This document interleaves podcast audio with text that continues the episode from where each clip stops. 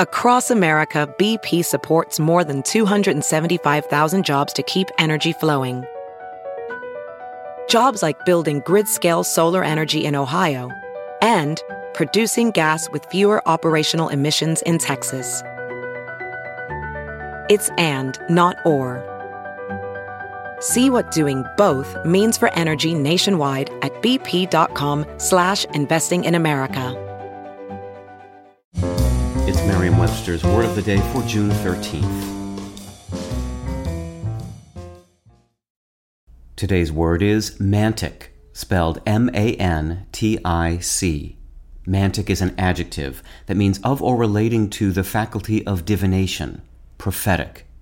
Here's the word used in a sentence from The Storyteller of Marrakesh by Joydeep Roy Bhattacharya. Like everyone else, I was in awe of her mantic abilities, and I think she looked upon my storytelling endeavors with indulgence, having known both my father and my grandfather in their prime.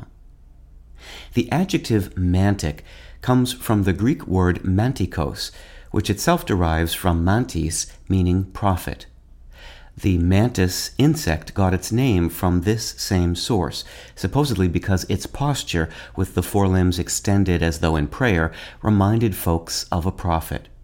Not surprisingly, the combining form mancy, M-A-N-C-Y, which means divination in a specified manner, as in necromancy and pyromancy, is a relative of mantic.